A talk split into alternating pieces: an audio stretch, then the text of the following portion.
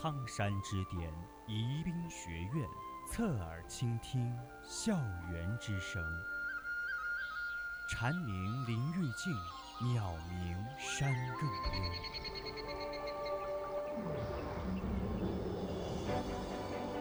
您正在收听的是宜宾学院 VOC 广播电台。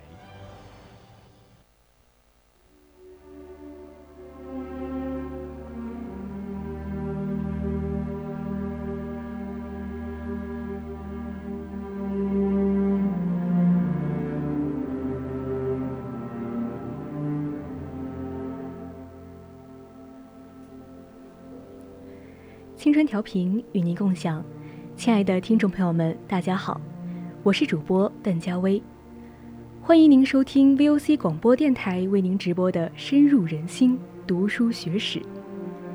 今天的读书学史将带你走进历史，感悟先烈们心系天下的家国情怀。在此之前，千万不要忘了加入我们的 QQ 听友四群。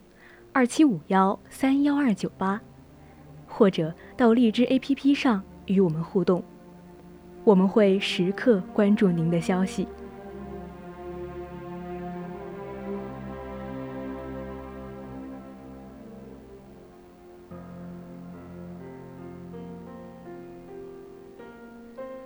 本次诗篇选自《重读先烈诗章》。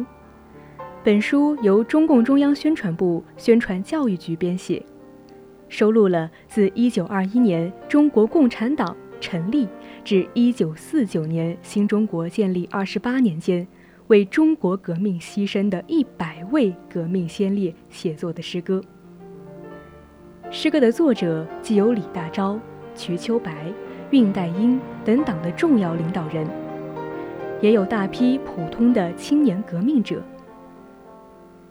诗歌表现了革命先烈忧国忧民、舍生忘死的革命精神，和愿为革命抛头颅、洒热血的崇高境界，展现了革命先烈对革命必胜的坚定信念和大无畏的牺牲精神。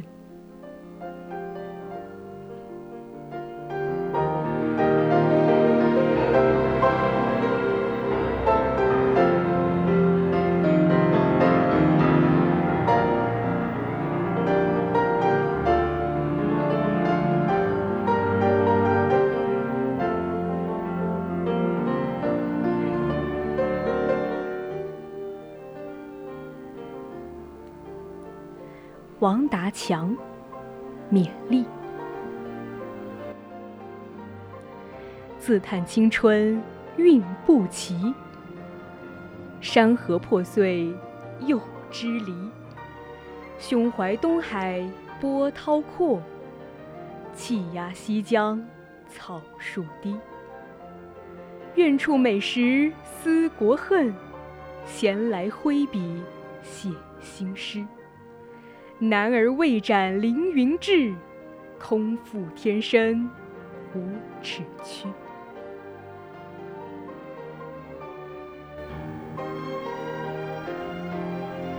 这是一首非常优秀的诗歌，作品语词运用恰切、精当，对仗工整，疏密有致，情绪贯通，表现出王达强很高的文化修养和诗歌创作能力。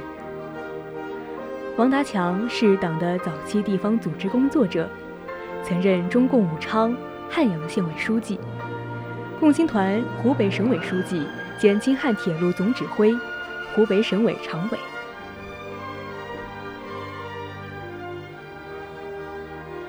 一九二八年被捕后英勇就义，时年二十七岁。他学养深厚，思维旷达，思想坚定。旗帜鲜明。我们读了这首诗，很容易想到岳飞的《满江红》和文天祥的《正气歌》，因为它既有文人志士的情怀，又有共产党人的气魄。见热血，见肝胆，见抱负。一句“男儿未展凌云志”。空腹天生无耻躯，表心志，表勇气，表担当。王达强被捕后，敌人连夜提审，软硬兼施，并以高官厚禄对其招降，但均告无效。他牺牲前留下的最后一句话是：“头可断，血可流，志不可屈。”这些铿锵的砸向旧世界的诗句，最终谱写了一曲时代悲歌。在狱中，他把监狱的墙壁当纸，题写了七首诗歌，被称作《七歌》。这七首诗，首首发自肺腑，句句感人至深。现录七歌之一，对解读这首勉励，也许大有帮助。有客有客居汉江。自伤身世如癫狂，抱负不凡期旧事，赢得狂名满故乡。一心只爱共产党，哪管他人道短长。我亦歌兮歌声扬，碧血千秋吐芬。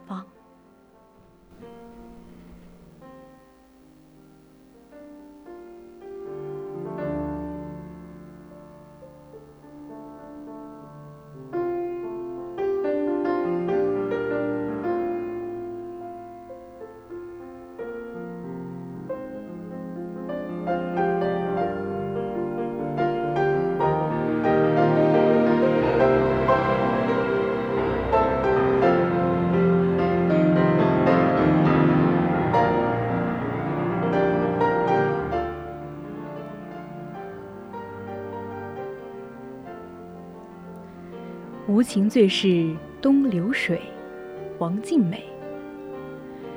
无情最是东流水，日夜滔滔去不停。半世劳动血与泪，几人从此看分明。王静美是中国共产党的创始人之一。是山东党组织早期的组织者和领导者。他曾参加五四爱国运动，发起创建济南共产党早期组织。一九二一年出席中共一大，后任中共山东区支部书记、中国劳动组织书记部山东分部主任。中共二大后，曾被留在中央负责领导工人运动。一九二五年夏，在青岛病逝，时年二十七岁。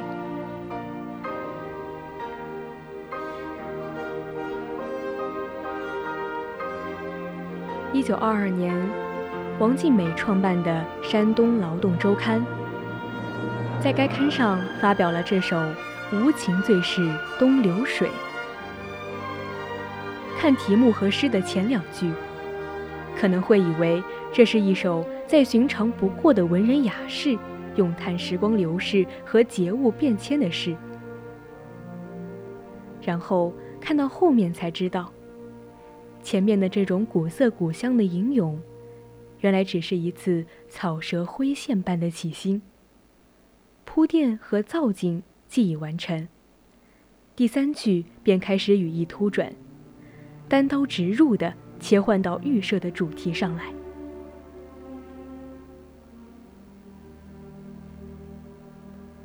黑暗统治下的工人，背负着帝国主义、封建主义和官僚资本主义三座大山的沉重压迫，日日夜夜辛苦劳作，却不被关注。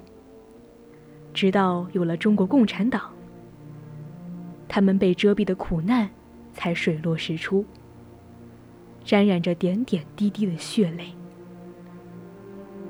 二十世纪二十年代。写劳工苦难的诗很多但将日夜滔滔去不停的一江流水比作劳工血泪无疑是神来之笔。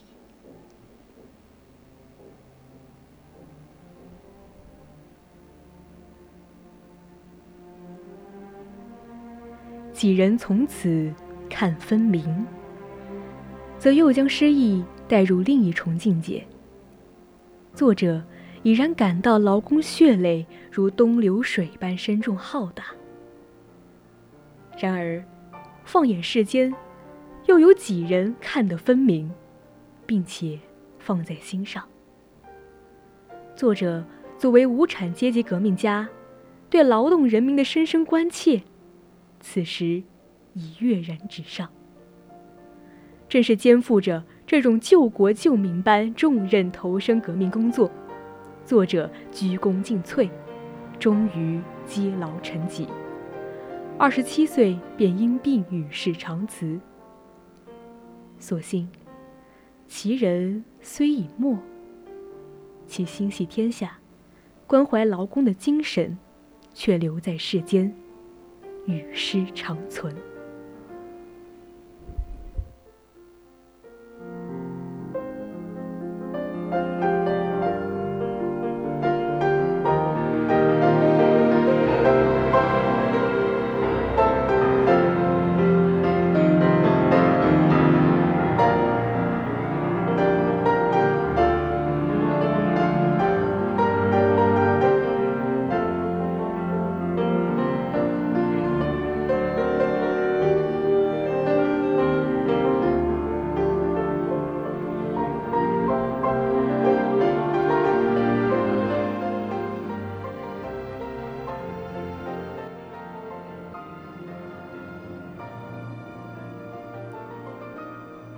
别，邓恩铭。三一年华转瞬间，壮志未酬奈何天。不惜为我身先死，后继平平为九泉。这首诗写于一九三一年，是邓恩铭烈士被执行枪决前写给母亲的诀别书。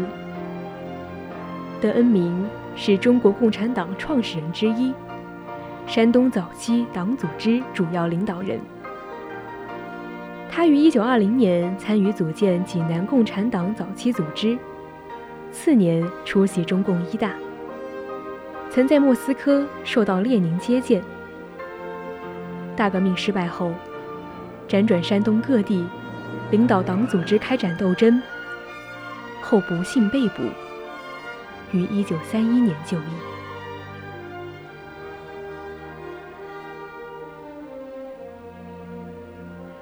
三一年华转瞬间，壮志未酬奈何天。在这两句诗中，作者感叹年华转世即逝。可惜，我的壮志还未实现。但并不是伤春悲秋式的。对年华流逝的追悔，而是怀着对壮志，也就是他所进行的革命事业的深深的眷恋。不惜为我身先死，后继平平为九泉。接下来这两句，作者笔锋一转，以慷慨昂扬的诗句。呈现出一位共产党员的赤子之心。不要痛惜我先死去，会有更多后来人去完成我没有完成的事业。这样，我在九泉之下也会得到告慰。这既是对亲人的安慰，也是对自己革命信念的呈现。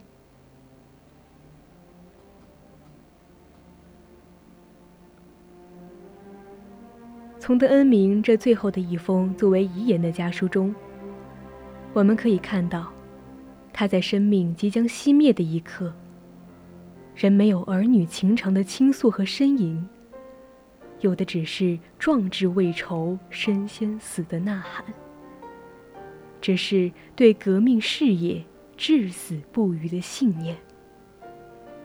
这哪里是遗书，分明是革命的火把。和号角，这种坚定不移跟党走的革命精神，应该成为今天每一位共产党员的坚定信念。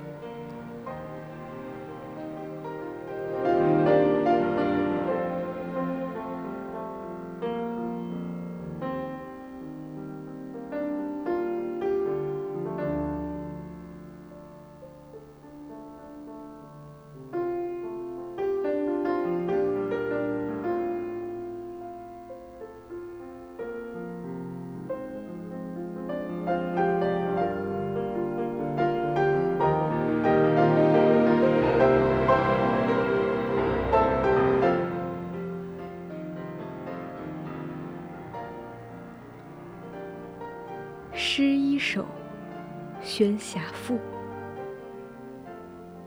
神州遍地长烽烟，墨纸登楼意黯然。唯有齐心来革命，一条生路在人前。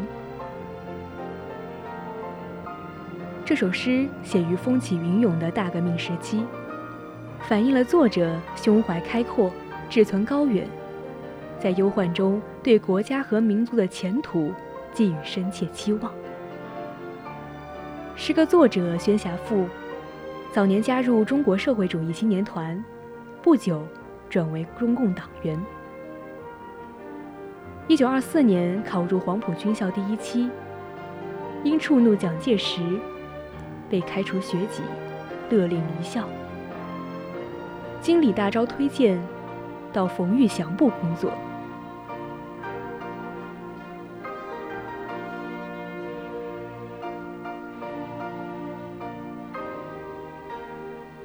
西安事变后，到西安协助周恩来工作。一九三七年，任第十八集团军高级参议。一九三八年，被特务秘密杀害于西安，时年三十九岁。神州遍地长烽烟，墨纸登楼意黯然。意思是，当此生灵涂炭、百姓提及豪寒之际，我们绝不能袖手旁观、悲观失望，仅仅发出空洞的叹息。那么，出路在哪里呢？唯有齐心来革命，我们才能看到一条生路在人前。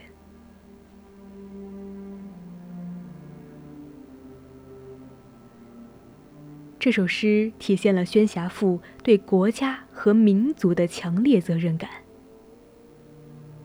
从这首诗里，我们还能清楚的看到。在革命斗争中，区区数行的一首小诗，也能唤醒人们的斗志，鼓舞人民大众积极投入革命的熔炉和阵营。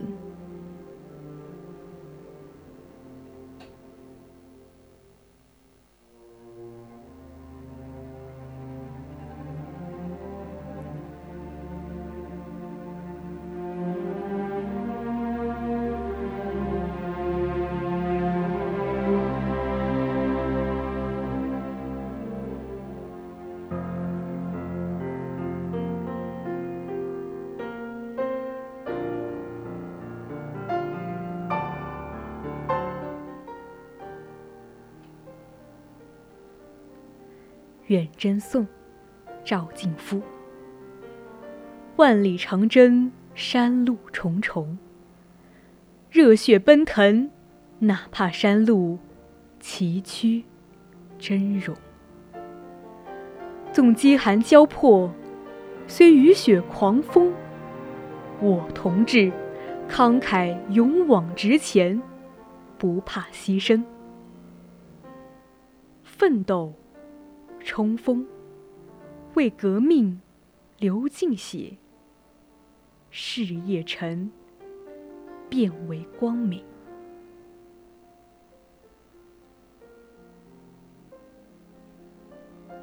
赵敬夫烈士的这首远征颂，是写东北抗联远征的诗。赵敬夫，一九三五年加入中国共产党，后调往东北抗日联军，历任三军五师宣传科长、三十八团政治部主任、三师代理政治部主任、第三路军三支队政治委员等职。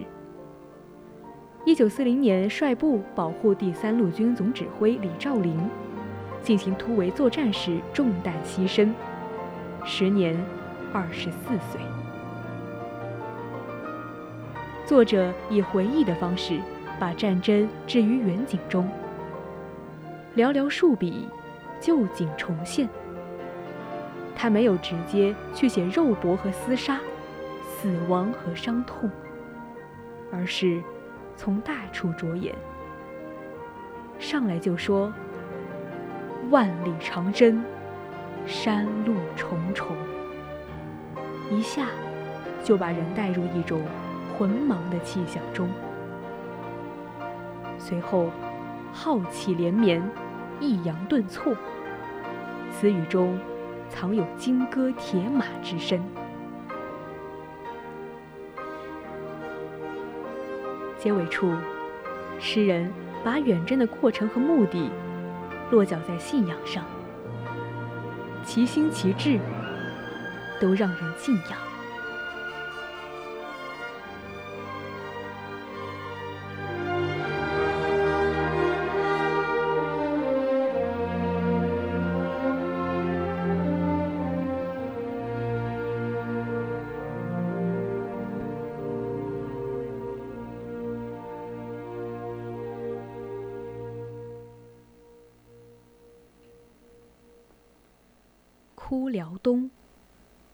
词。哭罢江山无泪流，亡国惨祸已临头。恨尔明贼方得意，哀此匹夫能不休。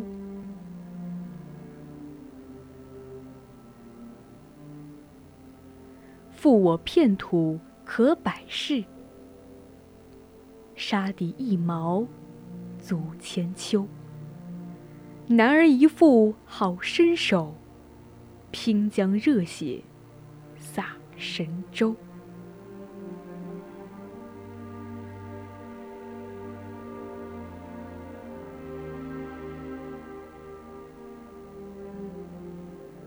李冠词早年在山西配合八路军开展抗日救亡运动。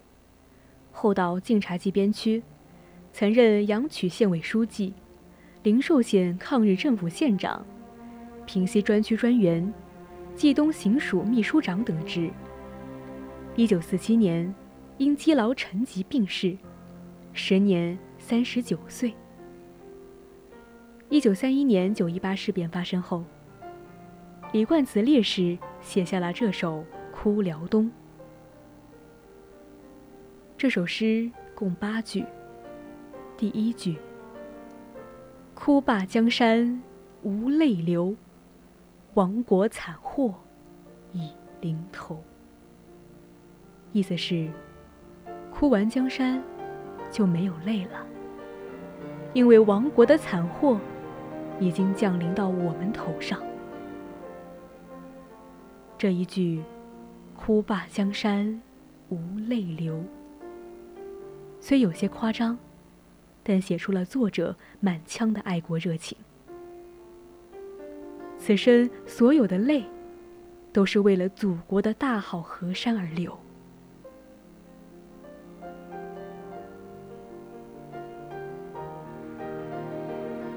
恨尔明贼方得意，哀此匹夫能不休。是说，你们这些强盗。正在得意洋洋，我这个炎黄赤子，能不羞愧吗？这一联用强烈的对比，抒发自己的家国情怀。第三句：“负我片土可百世，杀敌一毛足千秋。”意思是，收复国家的一寸土地，就足以流芳百世。杀死敌人一个，就足以名垂千秋。用夸张到极致的手法，强调正义的重要性。男儿一副好身手，拼将热血洒神州。中华儿女都有一副好的身手，应该不惜万难，将一腔热血献给神州大地。整首诗浅显易懂，直抒胸臆，慷慨激昂，铿锵有力，如战斗的号角，救亡的钟声。气贯长虹，振奋人心，具有较强的感染力和号召力。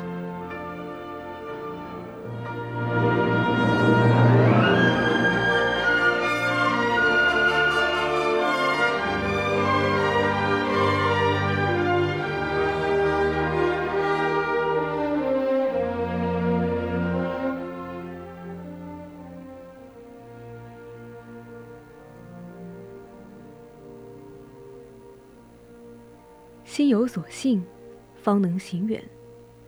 扎实推进党史学习，既是发展之需，也是奋进的力量之源。学习党史，凝聚力量，我们定能在新的伟大征程上，创造新的时代辉煌，铸就新的历史伟业。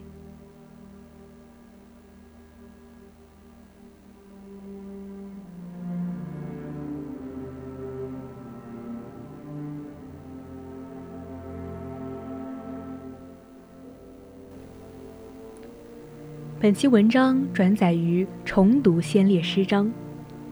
今天的深入人心读书学史到这里就结束了。我是主播邓佳薇，我们下期节目再见。